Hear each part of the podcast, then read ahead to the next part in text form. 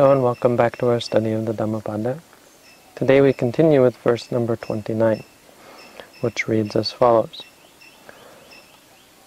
Appamatto pamatesu sutesu bahuchagaro abbalasangva sigasso hitvanyati hitvayati sumedaso which means one who is heedful when other when others are when others are heedless, who when others sleep is full of effort, full of energy. Just like a horse with swift, a swift-footed horse leaves behind a uh, a weak horse or a horse without strength, ambalasang. So the wise leave behind uh, all others. Uh, leave behind those who are, are weak in the same way. So this is this was in regards to a fairly short story, but uh, quite an interesting one. It has interesting implications on uh, our practice in general and and our practice in a general sense of why we're doing what we're doing and, and the importance of what we're doing. So the story goes that there were two two friends, no, who came and and heard the Buddha's teaching and became monks as a result of hearing the Buddha's teaching. They they listened to it and they realized that it was difficult to practice the Buddha's teaching um, as a layperson. So they decided that they would undertake um, the formal training and, and to, to dedicate themselves to this because they realized that it was something of use and a benefit. And it happened that one of them, having taken the, the meditation teachings of the Buddha, took it quite seriously and realized that this meditation was something that was a benefit and, and um, had, you know, was for the purposes of actually putting it into practice and that, that it had some result that was a benefit. And so he undertook quite strenuous practice. During the whole day, he would uh, he would practice walking and sitting, and then at night he would do uh, walking and sitting for the first watch, the first four hours until 10 p.m. or so, and then he would lie down and, and, and sleep for four hours, and then at 2 a.m. he would get up, and the third part of the night from 2 a.m. till 6 a.m. he would do walking and sitting again after he went for food and, and, and did his, his other affairs, then he would come back and spend the day, day to day he would, he would spend it in this way. So quite intensive practice. The other monk uh, was quite um, industrious as well, but in a different way. So he would he would uh, collect firewood and sweep the monastery and and uh, organize this and organize that. And then in the evening, he would sit by the fire and talk with the, the lay people in the monastery and, and, and uh, the, the, the, novices and all of the people who had come to listen to the teachings. He would sit around and joke with them and talk with them and chat with them. And he didn't, he, he didn't, he didn't get what his, what his friend was doing, so he, he went to check on his friend later on, and he saw his friend at around 10 p.m. going into uh, going into his room or, or in his room lying down to sleep and he thought and he went and said to him what is this all you do all the time sleeping? He's like because it's all he saw. He never he never saw his friend doing anything but lying down to sleep. So at 10 p.m. he went in and he, and he scolded him and he said you, you you say that you're you're going to practice uh, strenuously and here you are lying down to sleep. And his friend didn't listen to him.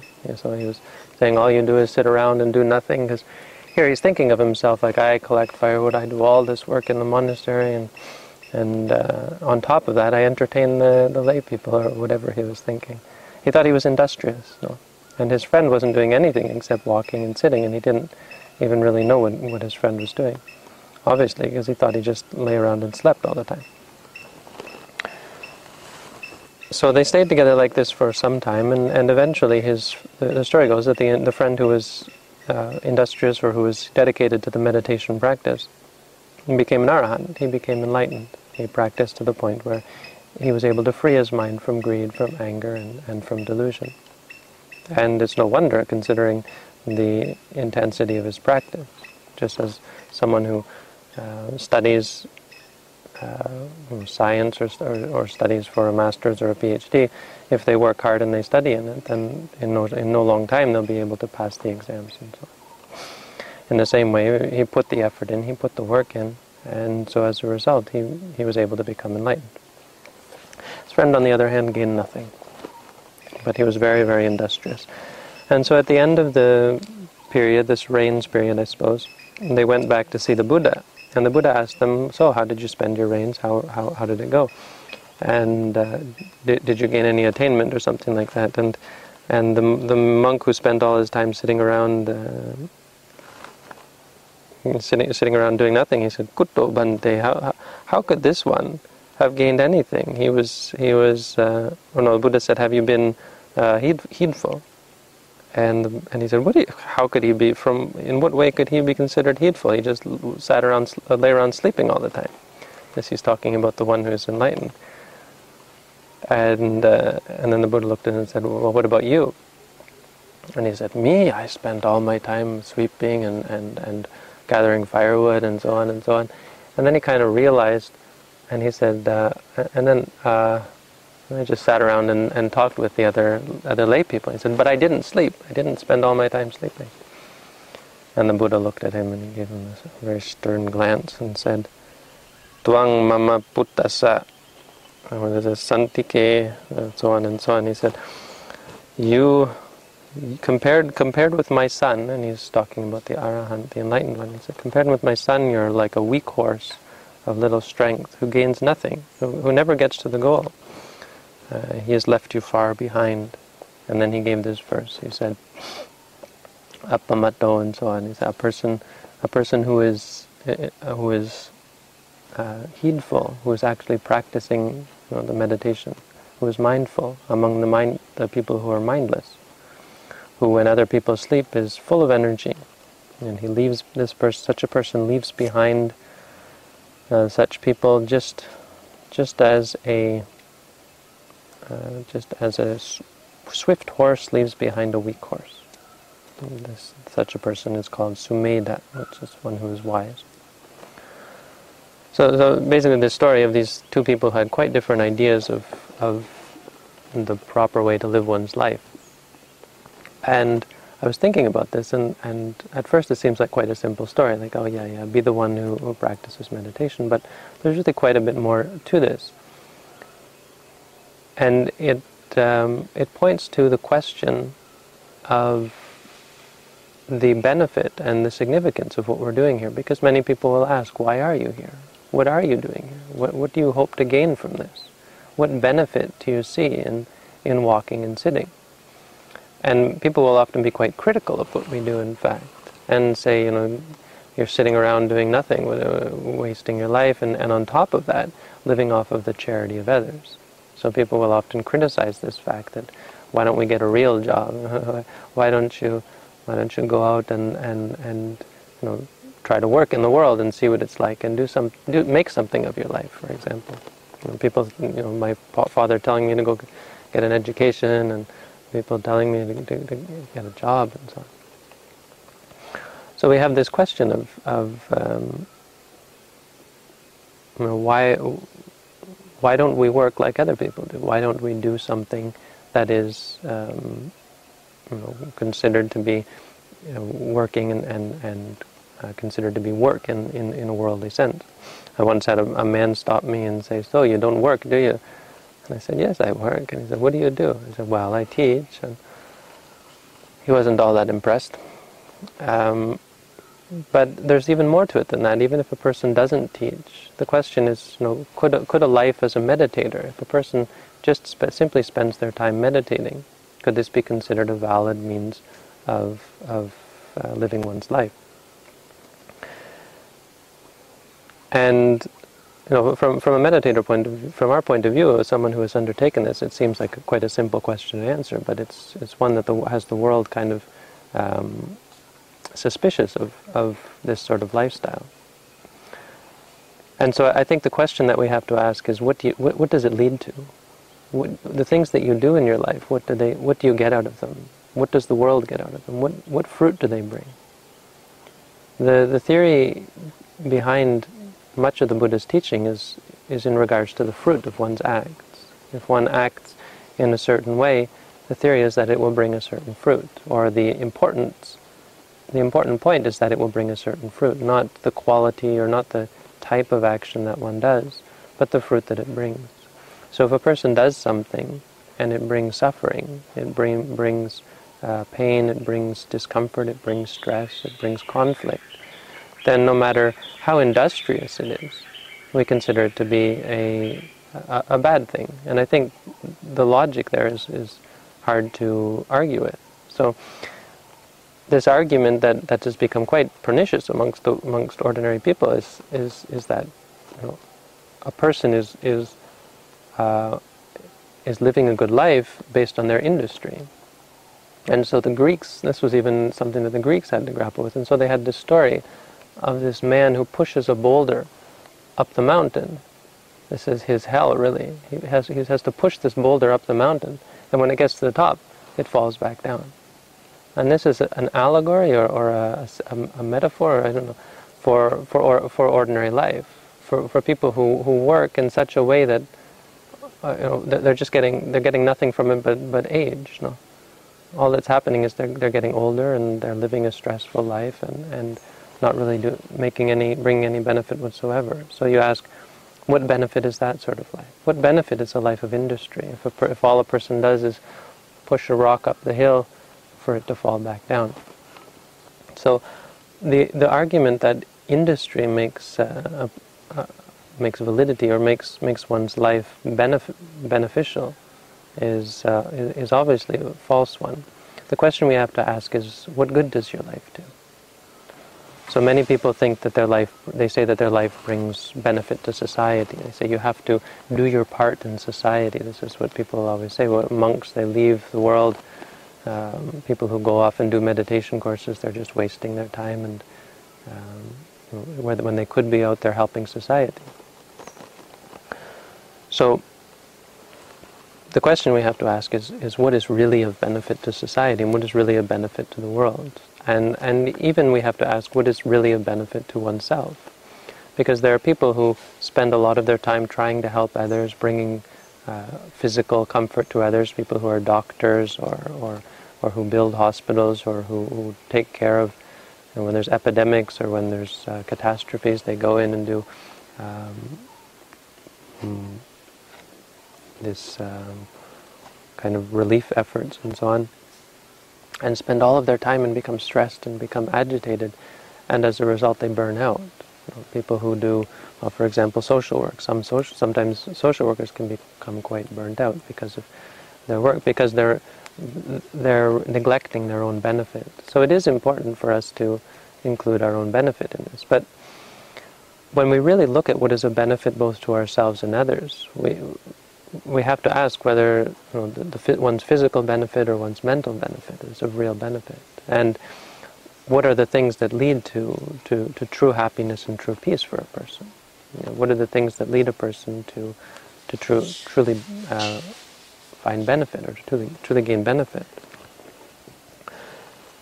So if we look at things like um, you know, building up society and, and, and doing our part in terms of um, you know fighting wars and so on and, and keeping uh, some kind of physical stability or, or you know, physical peace, then we can see that there's benefit there, but that it's when you compare it to a person's mental health, to a person's uh, mental mental well-being, it's quite uh, quite limited.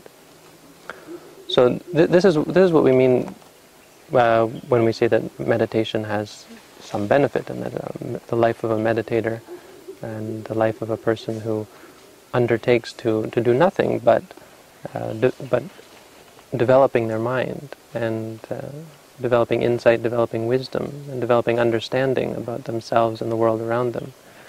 Why it's a valid sort of lifestyle.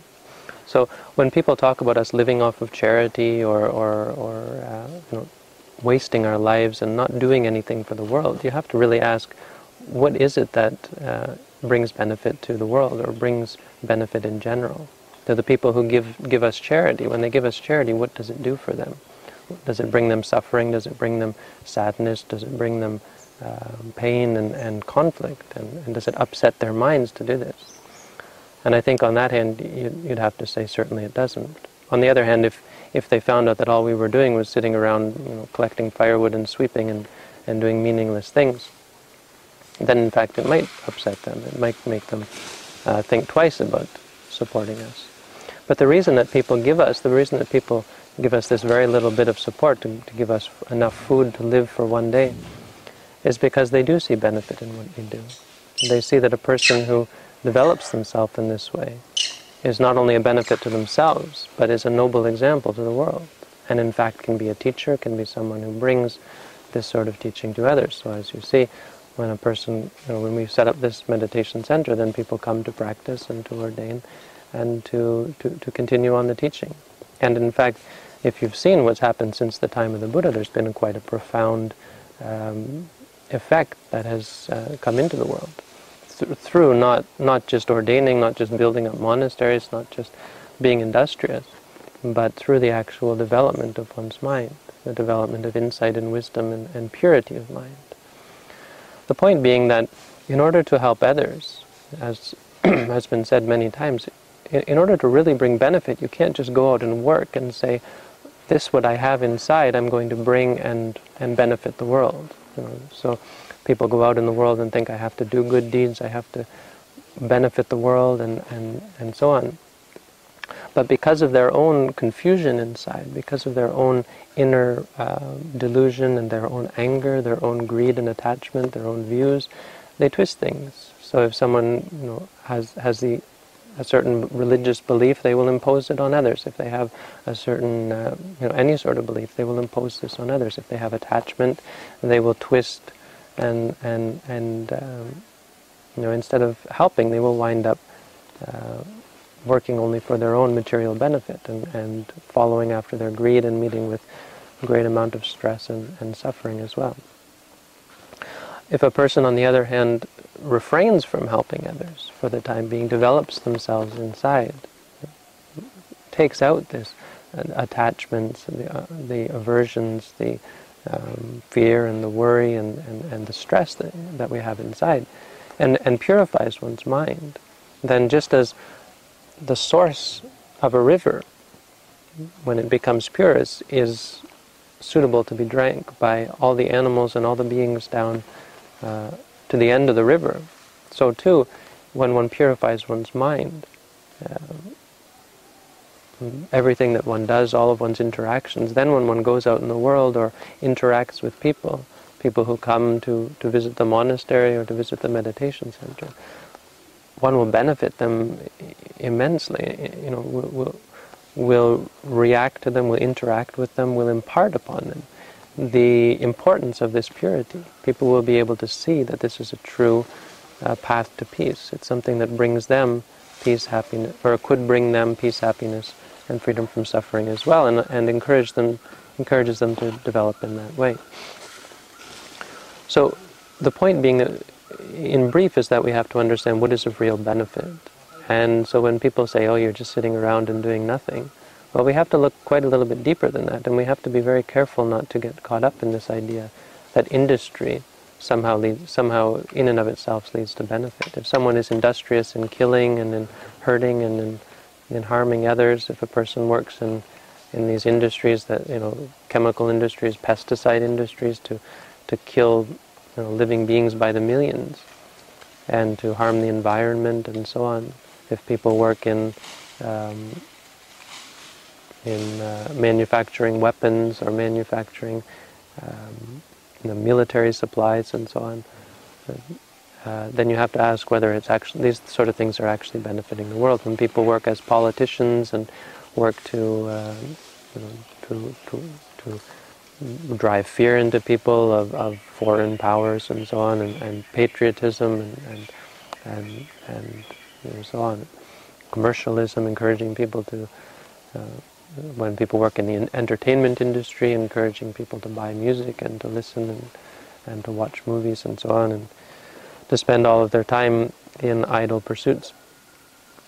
that don't truly lead to peace and happiness, then you have to ask whether this sort of industry is actually uh, of benefit to the world. Where, where has it brought the world? And where has all of the industry that we see in society brought the world? If you compare to when people were perhaps less industrious, when we were like the monkeys, just sitting around, you know, scratching themselves and eating bananas in the forest and, you know, kind of uh, content with what they had, or, or comparatively. Um, and, and compared to where we are now with all of our stresses and, and uh, uh, concerns and, and wars and, and so on, uh, are we really any better off? I wouldn't say we were better off or, or the monkeys are better off. Uh, but I will say that living a peaceful life, living a, a life that is uh, outside of this sort of busyness, this sort of hectic uh, activity where where uh, your measure of success is how is is very much how much stress you develop in your life and in the world around you. The the life that that leaves this behind in favor of you know, non-interaction, non non-participation, where we we live in an, in and of ourselves in the world as a as a part of nature, instead of our happiness and our our peace in our lives depending on the the environment and the company around us, where we sit around and chat by like this monk, sitting around and chatting by the fireplace, thinking that somehow this was you know, living his life in a, in a good way, until he realized that oh, the Buddha, didn't the Buddha teach that that was the way of wasting your life? And in fact, it was a waste of his life, because you see, as a result, he changed nothing about himself. In fact, the first thing he did when they went to the Buddha is scolded his, his, the Arahant, the one who was enlightened, the one who had no thoughts of greed, no thoughts of anger, no thoughts of delusion, who had no thoughts of, of hatred or, or, or uh, no bad thoughts towards others at all. He turns, he's just been sleeping all the time, this guy's useless, and so on, which is quite a, a sign that he himself is um, still has far to go. So this is, I think, something for us to reflect upon. I mean, it's obviously not going to be of much use when you're just walking back and forth uh, or sitting in meditation. Then you should be focusing on reality. But when the when the thought comes up, what am I doing here, or or is this something that is of real benefit, or you, you think of, wow, I could be off in the world doing this or doing that to ask yourself, what is the result of that? Those things that we've done for so long, the way we've lived our lives, what is the benefit? What is the meaning? What has it done for us, and what has it done for the world around us? What has it done for other people? All of the pleasure and all of that happiness that we've been pursuing, all of the uh, the goals that we have been pursuing, trying to change the world and so on. What has it really done? And what have we been neglecting? What is missing from the picture?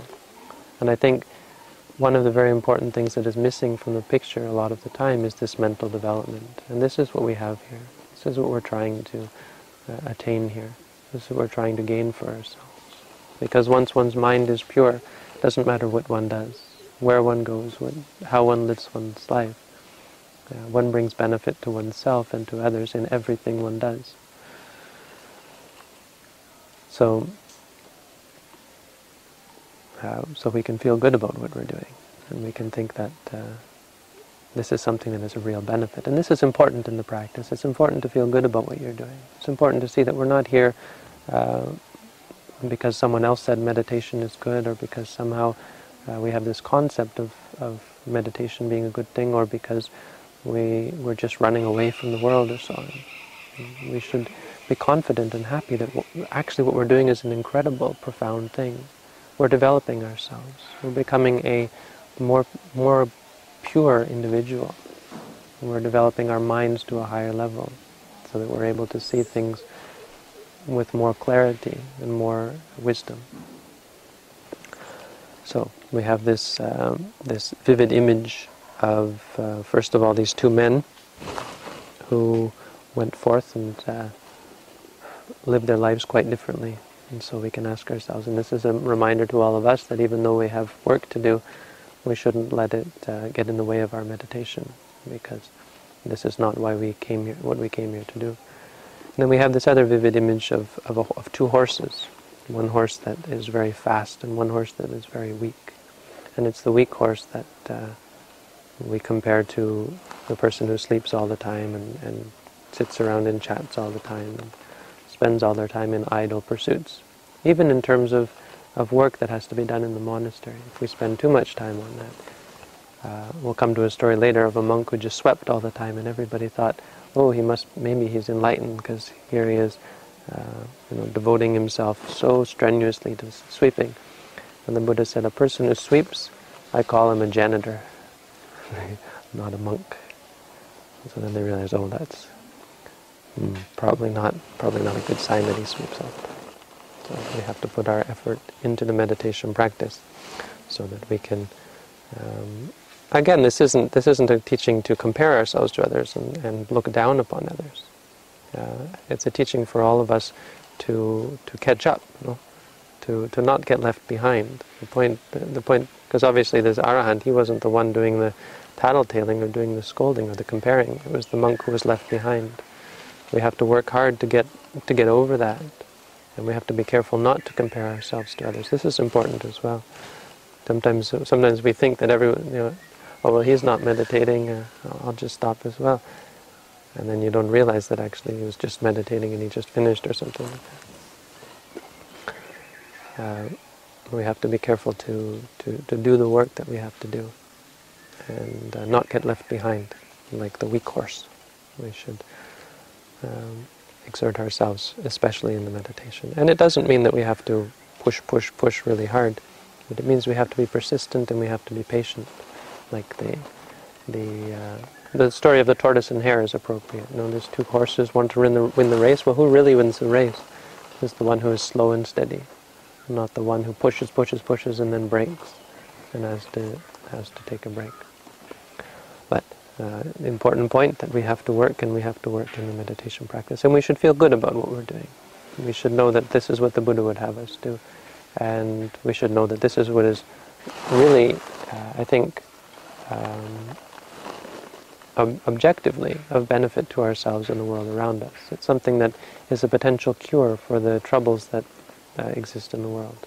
All of the stress and all of the suffering all of the, the problems in the world, they all come from the human mind, or the minds of beings in general. And the meditation practice is that which uh, has the potential to purify our minds and to, to bring us out of this. Uh, and and uh, by us, meaning the whole world. That simply by doing what we're doing here, we, we create something that is the way out for the whole world. That all of the people out there who are wasting away their lives, living their lives in carelessness and and uselessness.